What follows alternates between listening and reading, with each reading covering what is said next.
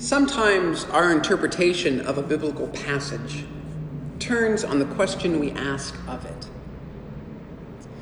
In this case, I want to begin with one central question, not simply for the text, but also for you.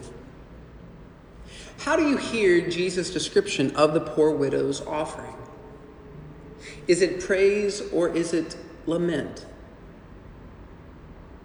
Is he holding up the widow and her offering as a great example of stewardship? Or is he expressing remorse that she has given, feels compelled to give all she had to live on? Is it praise or is it lament? For most of my life, I've assumed the former. In fact, I may have preached a sermon or two lifting up the widow and her generous stewardship. However, recently I've begun to believe it's the latter lament. And here's why. Today's passage is part of a larger set of passages focused on Jesus' confrontation with scribes and Pharisees and center on his critique of the temple, temple practices. The first verse of today's passage condemns the scribes precisely for devouring widows' houses. And in the passage immediately after this one, Jesus foretells the destruction of the temple itself. Notably, and perhaps most importantly, there's actually no word of praise in Jesus' statement about the widow or any indication that, that he is lifting her up as an example of profound stewardship. All he does is describe what she is doing. He notices what she is doing. Is it praise or is it lament? All of what I have just spoken leads me to believe that Jesus isn't actually lifting her up as an example, but rather he is denouncing the circumstances that demand her to make such an offering, such a sacrifice that will lead to her death. Yes, death. The widow died, most likely mere days after making her offering. In case that's a surprise to you, consider again what Jesus said about her as she left the temple that day. She, out of her poverty, has put in everything she had, all she had to live on. The Greek word behind all she had to live on is bios, from which we derive biology. It means life. In other words, the widow sacrificed her whole life. In short, Jesus seems to be leveling a devastating critique against the temple, the temple's leaders, for allowing, perhaps encouraging, this woman to sacrifice her whole life. All of which leads me to a second question. Assuming Jesus' words are ones of lament, what does it say to us today? That we should stand up for those who are most vulnerable? Yes. That we should stand against laws or customs that exploit the poor? Absolutely. That we should enact civic policies that mirror God's hope, God's intention to care always and foremost for the least of these? No question. Now, are you changed? Are you changed by what I just said to you? Anything? A flutter? A spark?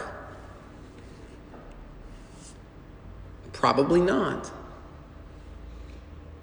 I'm not changed, and I wrote it.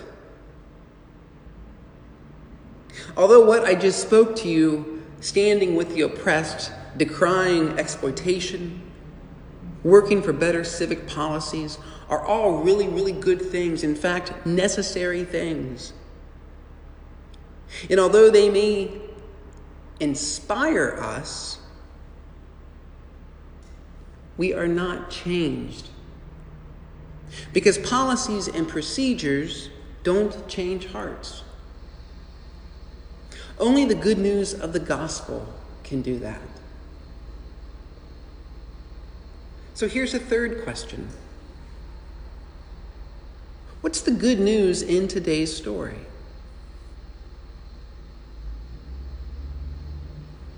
If you need a refresher, the good news always embodies and reflects the life and the love of Christ, which in turn can transform our hearts.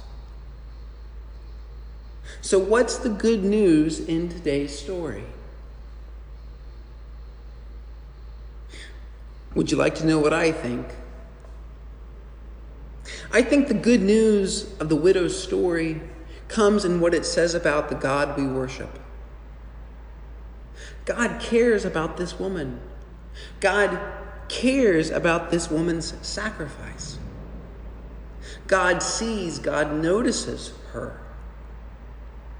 God empathizes with her plight and recognizes her affliction. God will not accept such abuses especially under the guise of religious piety. God denounces those who would order their world and their religion to make such sacrifices necessary. God sees her, God cares about her. No one else did. Not the religious elite, not the disciples. Had Jesus not lifted her up for their notice? No one. Which leads me to a second piece of good news. You see, I believe God also sees our struggles, recognizes our challenges, and cares about where we are hard pressed to make ends meet. Not necessarily financial ends, but relational ends. Where we fall short in being a good neighbor, where we fall short in noticing our neighbor. I think God is inviting us to look around and see each other. Those in our community we know and those that we don't. And I mean, really see each other. The pain of those who are discriminated against because of their labeled difference the desolation of those who have been abandoned to fend for themselves, the despair of those who have given up and have lost all hope, the anguish of those who have been exploited and manipulated by others. God is inviting us to see them, to care for them to advocate for a system that does not leave them behind. God sees, God cares, God invites us to do the same. That's good news. That's news that changes hearts and minds. That's good news that changes lives. That's good news that reflects and embodies the love of Christ.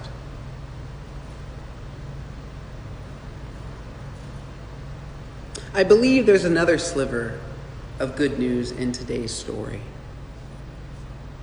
and that is the widow herself. Now, I realize you might be wondering how's that possible? How is her life good news, considering her position, her poverty, her sacrifice? I don't believe it's an accident that we encounter the widow at this point in Jesus' life. This is the last moment in his public ministry.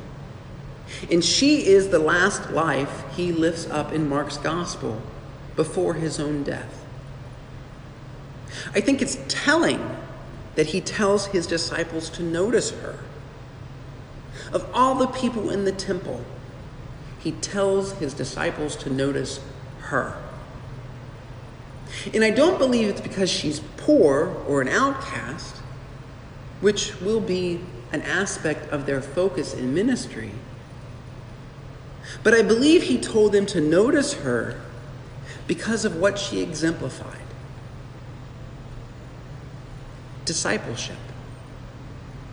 She exemplified discipleship. What did he notice about her?